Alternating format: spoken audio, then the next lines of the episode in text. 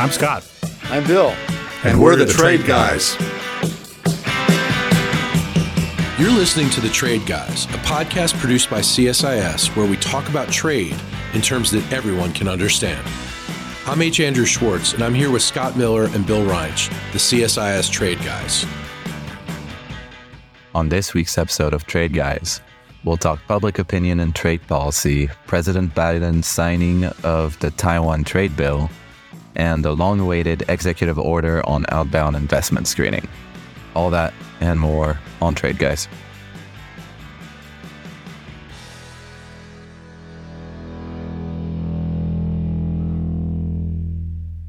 Good afternoon, Trade Guys. I hope your week is ending well. Well, we'll see. Kind of, kind of depends how this podcast goes. Well, it depends how this. Okay, no pressure. We'll be the judge of that, you know. All right, you guys will give me a report after this. Uh, a report after this recording is over. I'm still recovering from some awful disease, but I'll be okay. Yes, I'm sorry about that, Bill. And I think on this one, it's not actually affecting your voice, but pretty much everything else. So hopefully, we'll make it through. Good. So let's start with public opinion and trade policy. There's been new public opinion polls that have been coming out, most recently conducted by Gallup and they've given us some insight into how the American public is thinking about policy issues. There's several topics examined in these polls, from education to government power. Uh, they show that voters are highly polarized in a number of prominent U.S. issues. Of course, a data point that's really interesting to us, for the purposes of the trade guys at least, is the public's opinion about trade. So, guys, can you break down how Americans are thinking about trade, at least according to these polls, and how that may impact how the United States conducts its trade policy. Well, the Gallup analysis is different from most because they looked at partisan gaps, the difference between Republican and Democratic views on a range of issues, and they did it in, in 10 year cycles. So the new data is 2003, 2013, and uh, 2023. And what it shows uh, across the board is there's big gaps on obvious things like gun control, universal health care, global warming. There's a gap on trade as well, but it's a smaller gap than some of the others. And it went through, I think, more of an evolution than some of the other issues. Although looking only at 10 year earmarks obscures some things that have happened in the intervening periods. So in 03, the proposition that was put is trade provides economic opportunity. Trade is a good thing, is the point. And in 03, about 50% of Republicans and about 50% of Democrats answered that question yes, slightly more Republicans than Democrats. In 2013, it was about the same, except slightly more Democrats than Republicans. There was a beginning of a small decline. But 2023 was different. Democratic support for trade had gone up to 74%, and Republican uh, support for trade had declined slightly to 49%. That 49%, however, hides a considerable change that occurred between 2015 and 2023. If you look at annual data, and Pew Research Center has asked essentially the same question for years, what that shows is a fairly sharp decline in Republican support for trade starting with 2015, basically starting with the arrival of Donald Trump on the political scene. And it continued to go down in 2015, 2016, 2017, and into 2018. And then it began to go back up. So during the early part of the Trump administration, it was less than 49%, about substantially less. And now it's recovering, but it has not recovered to the same extent that the Democratic trend has been.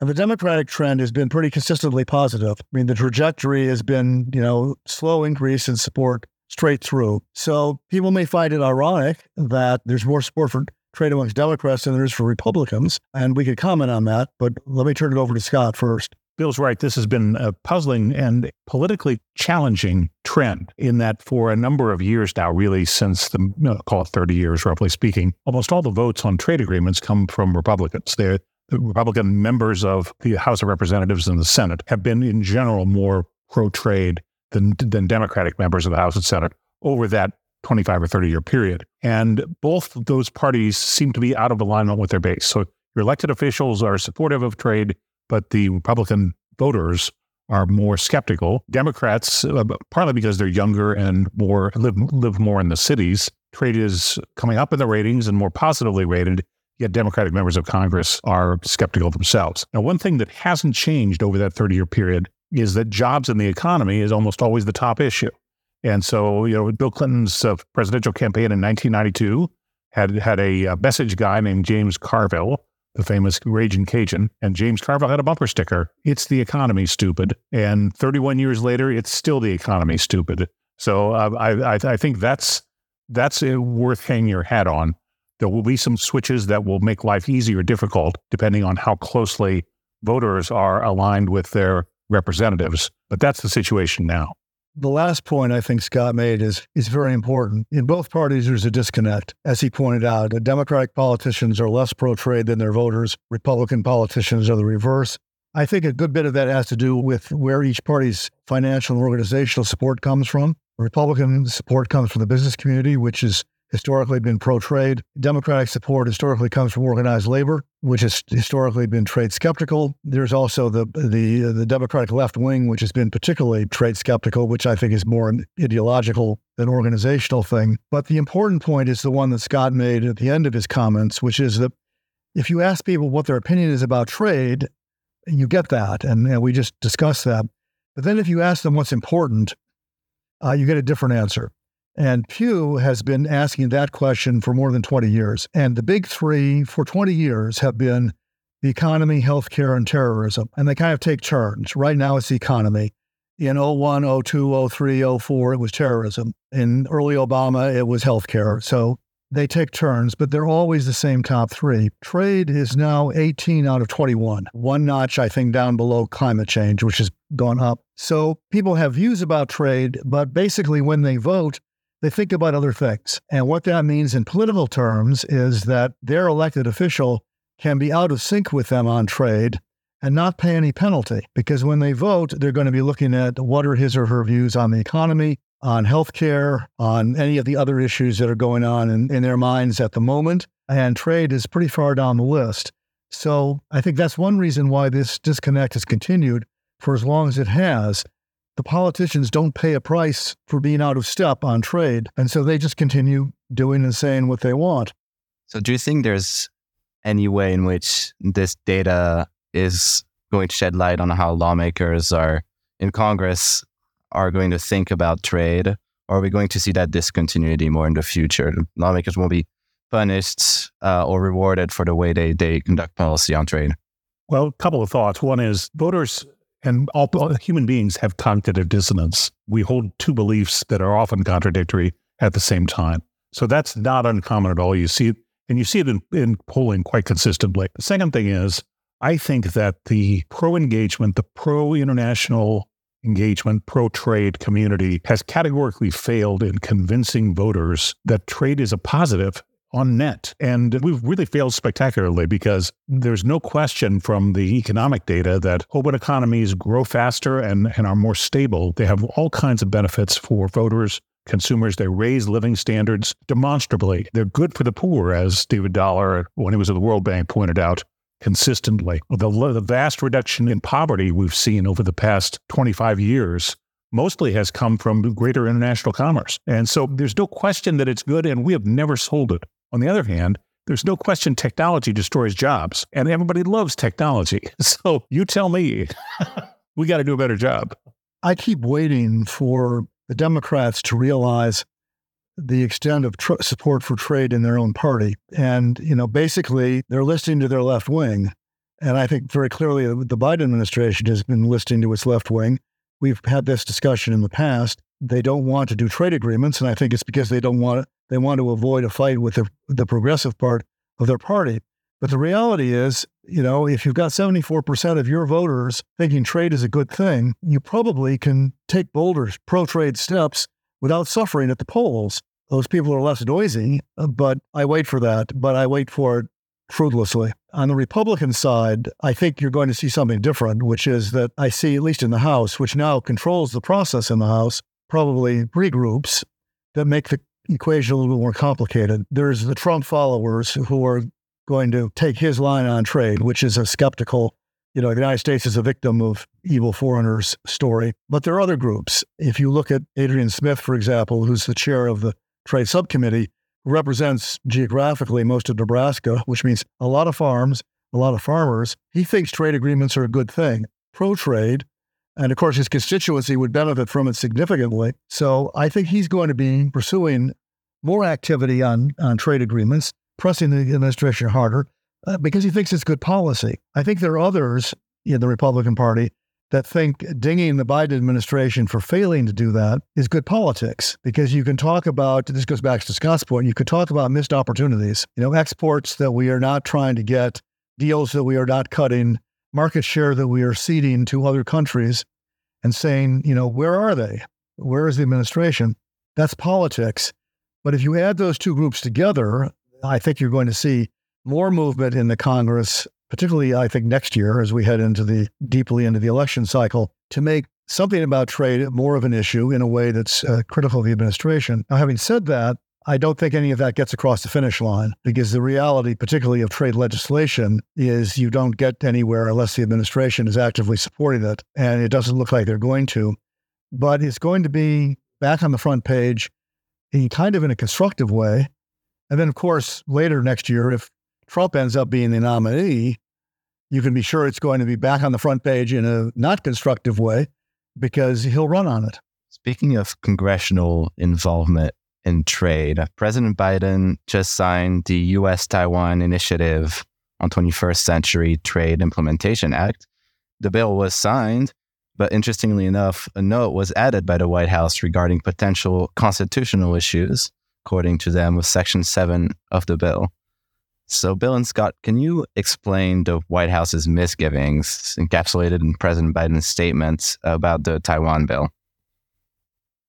Yeah, this has a long history. It started, uh, I mean, presidential signing statements actually that, that are not anodyne developed, I think, in the George W. Bush administration. So initially, I don't think Clinton did any, and Obama did it, Trump did it, and now Biden is doing it. And what happens is the president signs the bill probably because he knows that a veto would be overridden. This particular bill passed without objection in the Senate, and I think with what six no votes in the House, some overwhelming uh, thing in the House. So they know they don't have a chance at, at, a veto.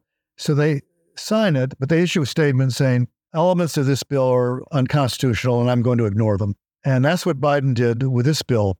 I think the statement, as usual, was drafted by the White House lawyers, not by USTR. And White House lawyers uh, Justice Department lawyers, I, is my understanding, were involved, regard themselves as the guardian of executive branch prerogatives, and they're eager to slap down the Congress every time they think the Congress is intruding. There were statements from members of Congress disagreeing with the president's um, signing statement. USTR has, I think, has said, not for quotation, but has apparently been telling people that they think they can comply with the requirements in the act. So, you know, the constitutional gauntlet has been laid down. In the past, these things have tended to fade away. The president makes a statement, says, I'm going to ignore it. And then Congress says, you can't. And then nothing really happens. The president does some things that are in, in compliance and maybe some things that don't and that are not, and, and nobody complains. In this particular case, though, there will be consequences, I think. Some of the, the provisions in the bill pretty clearly cross the constitutional line. One of them uh, allows just two members of the Congress, chairman and ranking member of the committee, to extend the statutory time period for congressional review of a negotiating proposal up to 15 days. There was an old Supreme Court decision, INS via Chadha, which dealt with uh, the one house veto, which basically laid out the rules for how Congress can interact with the executive. And what the rules said Congress Congress as a whole, that means both houses can send the president something, but one house cannot contradict presidential action.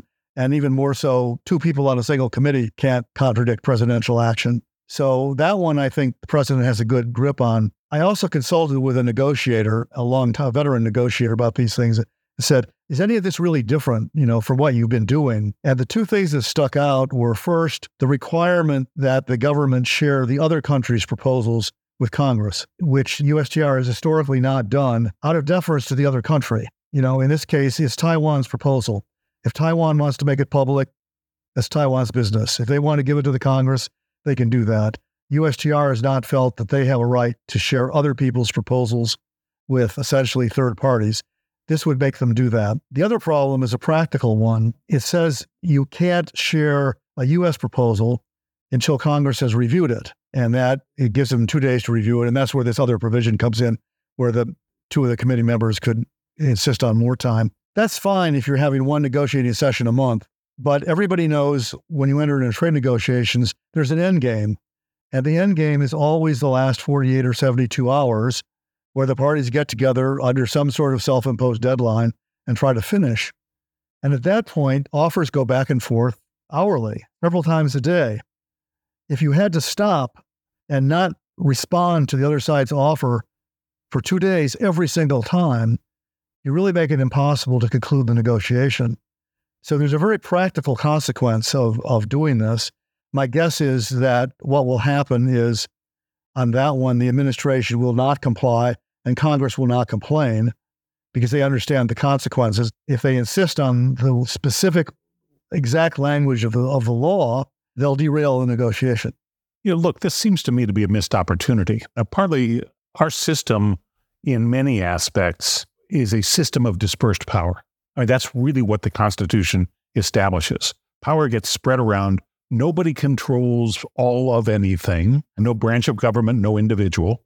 And that's the way they intended it. They were trying to preserve liberty and avoided the emergence of a tyrant again that they'd just overthrown. And so when it comes to trade, we're dealing here with enumerated powers. And Article 1 says pretty clearly that Congress has the power to regulate commerce with foreign nations, and the president has the power to make treaties with advice and consent of the Senate. So that is the dispersion of power that must be remedied by a set of rules or an agreement that somehow allows for power sharing. We used to call this fast track and then trade promotion authority. But the missed opportunity is we've done TPA in 2002 and 2015, both very, very difficult, painful processes for both Congress and the executive. The 2002 TPA was used pretty effectively by the George W. Bush administration. But the 2015 TPA, which was enacted when President Obama was was in office was used only for USMCA. It was only for the renegotiation of NAFTA, and then then the authority expired. So there's diminishing political returns on a general grant of negotiating authority, which was what those two TPAs, 2002 and 20, 2015, were. What you had in the case of Taiwan, because everybody wanted to see it go forward, all the members of the House and Senate, the president, Everybody involved wants this deal. And you had the opportunity to work out a power sharing agreement that met everyone's needs and interests that would be a model for future trade agreements. And it looks like we missed. So, you know, we got into signing statements and we're everybody's bickering about executive agreements, which I think are, if I were a foreign government, I would not want an executive agreement because it's too conditional, it's too temporary. It doesn't have the, it doesn't have the endurance of a treaty or uh, something that's that's in statute.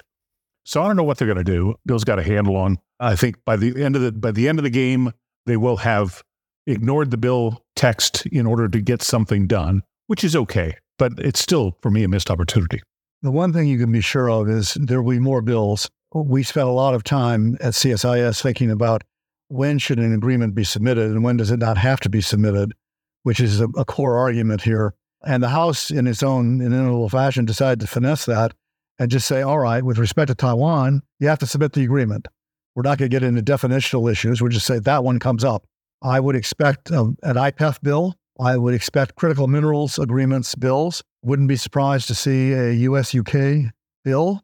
I think the Taiwan bill, admittedly, was written very quickly as an exercise in congressional frustration. So I do think the signing statement will be taken seriously in some respects. And I think that the future bills uh, will probably be a little bit different than the Taiwan one in, in the details of Section 7. But the basic point, which is Congress asserting its authority that if you're going to do a trade deal, you can't just say it's an executive agreement. If you're going to do a trade agreement, uh, a trade deal, you have to submit it to us. That's going to prevail, I think, and you're going to see uh, you're going to see more of that. And I think, from a constitutional perspective, uh, that's probably a healthy thing. So, riding the wave of our conversation on executive powers, we now have a long awaited executive order on outbound investment screening. And this has been in the works for several months now, and uh, I know more than one person in the CSIS building alone who had a draft of a commentary ready for weeks on end at this point.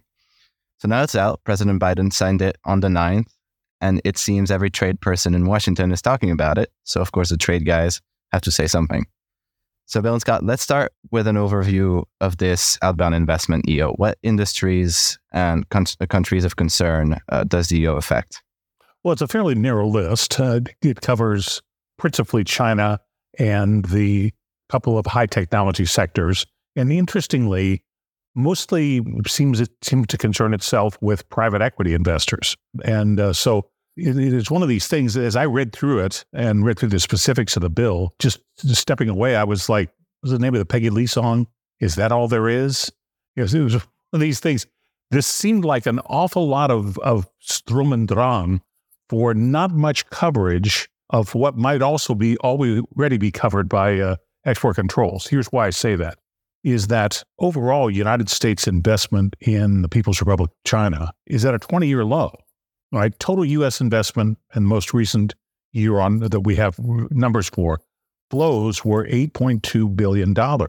Now, usually flows of, of, of foreign direct investment are measured in the trillions. 8.2 billion is a small number. The total venture capital flows of that would be about a quarter. So it's 1.3 billion. So these are relatively small numbers. And that's and that's the total U.S. character investment for direct investment into China. You'd, you'd restrict it again by looking at the semiconductors and artificial intelligence and the specific industries and and uh, sectors that they intend to to scrutinize. So I'm like, what are we doing here? Why do we care so much? And isn't this this sort of kind of rounding error in the world of foreign direct investment that would incentivize these venture capitalists and private equity firms to just have an uh, operate under a, a, nationality other than the United States and move on.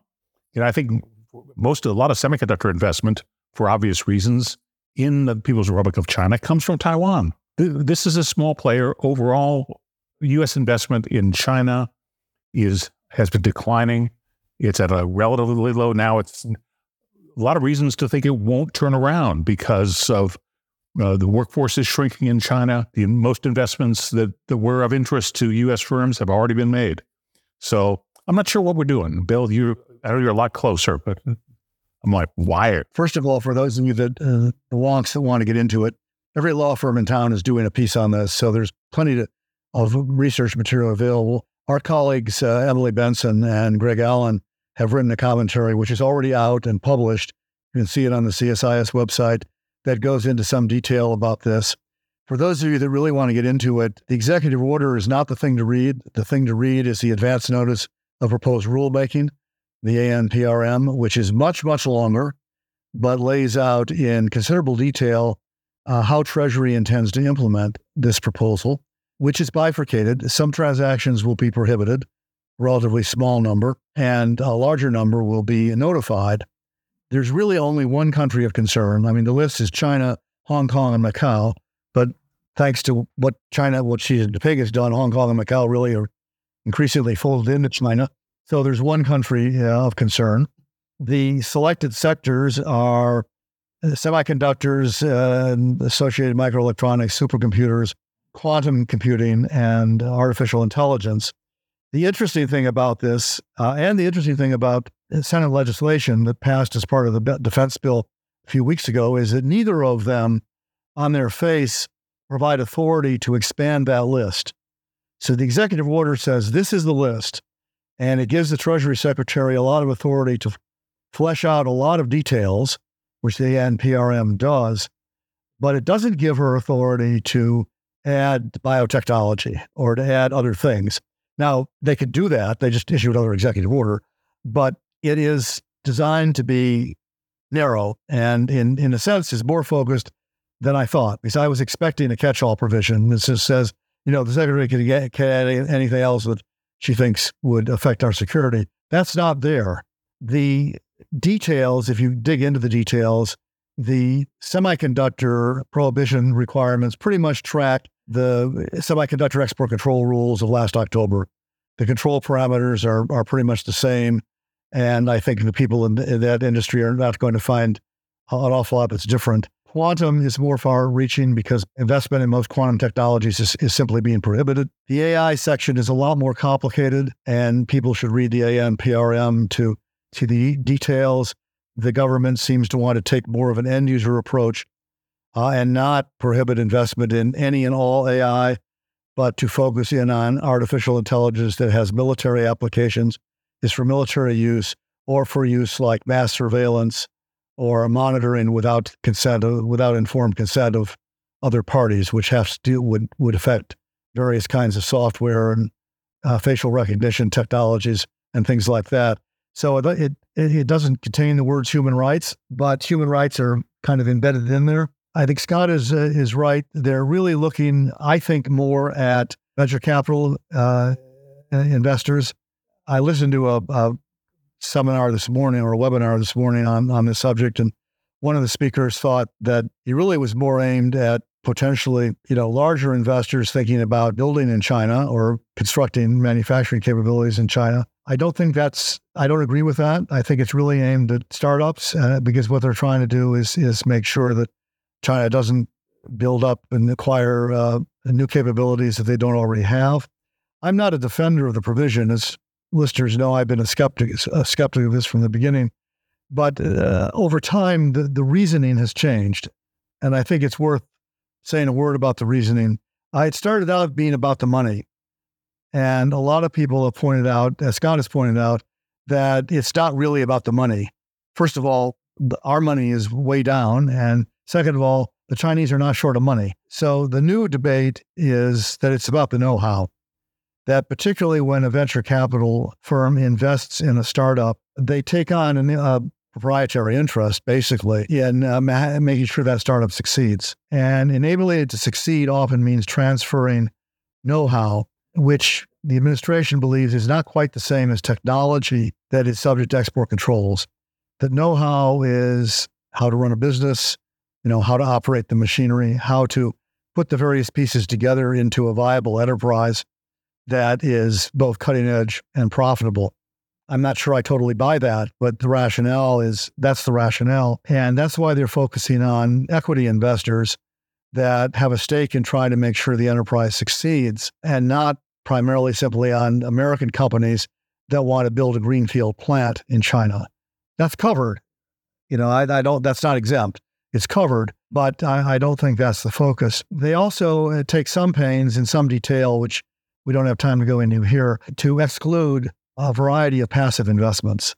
So, index funds, mutual funds, publicly traded stocks probably are not going to end up in the final rule. Academic research, funding academic research, is probably not going to end up in the final rule. But as you get into it, and this is why the ANPRM is so interesting, there are just a bazillion very specific and detailed questions that they attempt to answer now and, and they ask for comment on 45 day comment period. For example, can you in, can an American company, for example, invest in a benign Indian company, which then goes on to reinvest in a prohibited Chinese entity?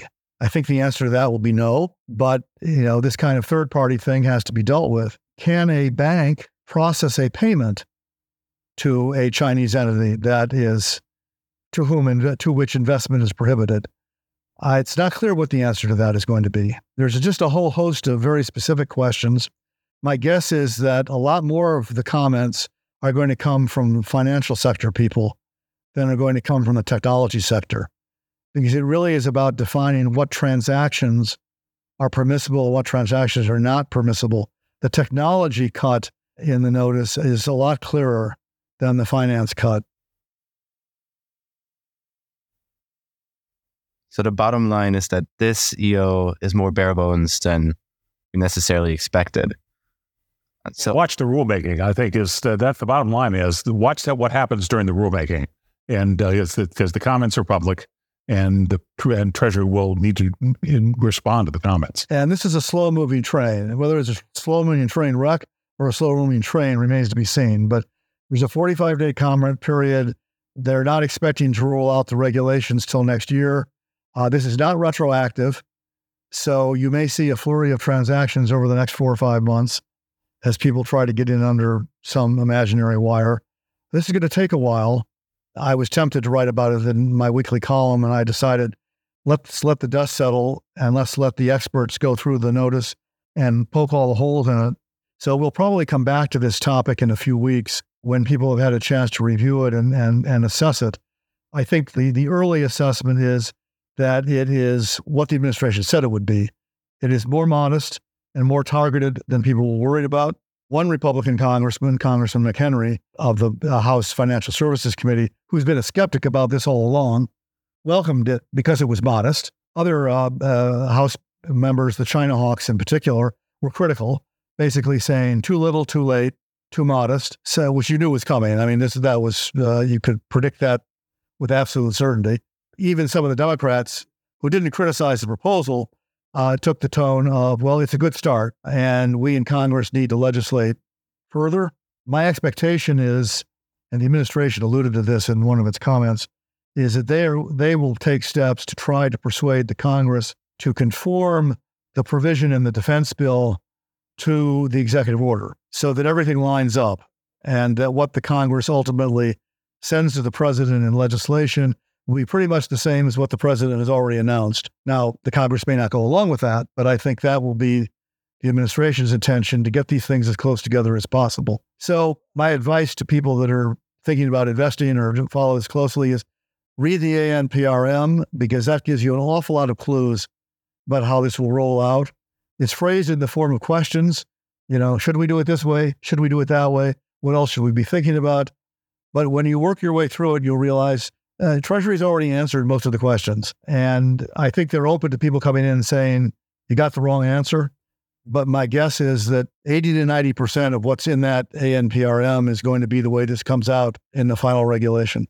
I was thinking of rereading the Harry Potter series this weekend, but I have something more entertaining on my hands now. This will be shorter than that. Yes, Harry Potter and the Executive Order. That's the new volume with a grown up Harry Potter who, who becomes a government relations director in Washington, D.C. One thing you can be sure about that is that most of the technologies that are featured in the Harry Potter books uh, are going to be banned as far as investment is concerned. I see. No magic wands going to China anymore. That's good to know. No magic wands, no levitation, transposition, none of that stuff. We're going to keep all that for ourselves. Good. Or in the UK, as the case may be. We'll, we'll tell J.K. Rowling.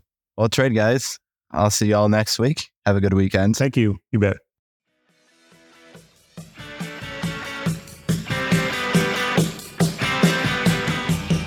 To our listeners, if you have a question for the Trade Guys, write us at tradeguys at csis.org. That's tradeguys at csis.org. We'll read some of your emails and have the Trade Guys react to it.